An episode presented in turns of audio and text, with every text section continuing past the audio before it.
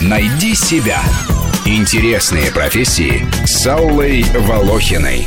Бренд-менеджер – одна из самых востребованных специальностей сегодня. Только в московском регионе прямо сейчас в интернете 284 вакансии с зарплатой от 25 тысяч рублей до 180. Даже ассистенту бренд-менеджера обещают до 80 тысяч. Похоже, в успехе бизнеса бренд-менеджер – одна из ключевых фигур.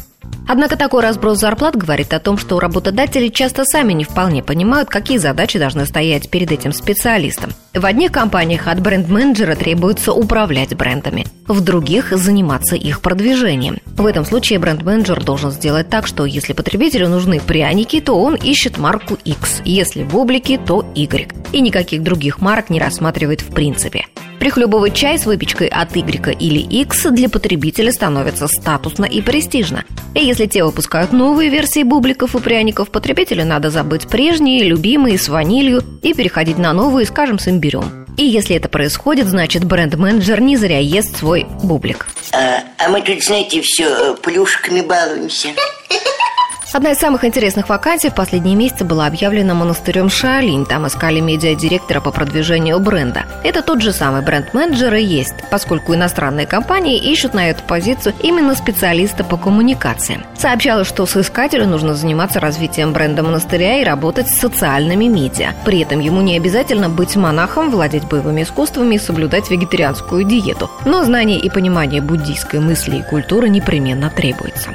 Вакансию перепечатали множество мировых СМИ, и в первые же дни на нее откликнулись сотни человек из Китая и других государств. Работать в мужском монастыре были готовы и женщины. Такой ажиотаж говорит о том, что настоятель монастыря и сам превосходно справляется с продвижением бренда. Однако, видимо, в Шаолине ставят новые амбициозные цели. Уже сейчас вокруг монастыря множество коммерческих школ, обучающих боевому искусству в кунг-фу взрослых людей со всего мира, и спортивных интернатов, где проживают не менее 100 тысяч детей. Спортинвентарем для боевых искусств и сувенирами Шаоленя торгуют сотни лавок. Монахи ездят с гастролями по всему миру. К задаче продвижения бренда монастыря в 20 веке был подключен и самый эффективный инструмент – кино и телевидение. И одним из главных пропагандистов кунг-фу, а соответственно и шаоленя, был легендарный Брюс Ли.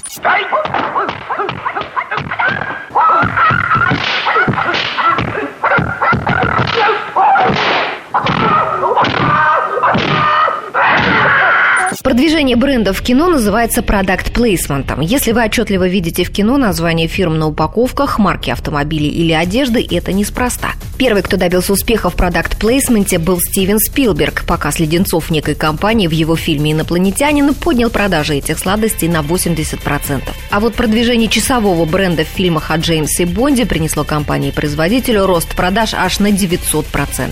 Отсюда неудивительным становится, что у бренд-менеджеров такие высокие зарплаты. Удивительно то, что вузы по этой специальности до сих пор не готовят. Поэтому на позицию бренд-менеджеров могут претендовать кандидаты с дипломами по маркетингу, пиару, либо с отраслевым образованием вроде машиностроительного или материаловедческого, в зависимости от того, какое направление у компании.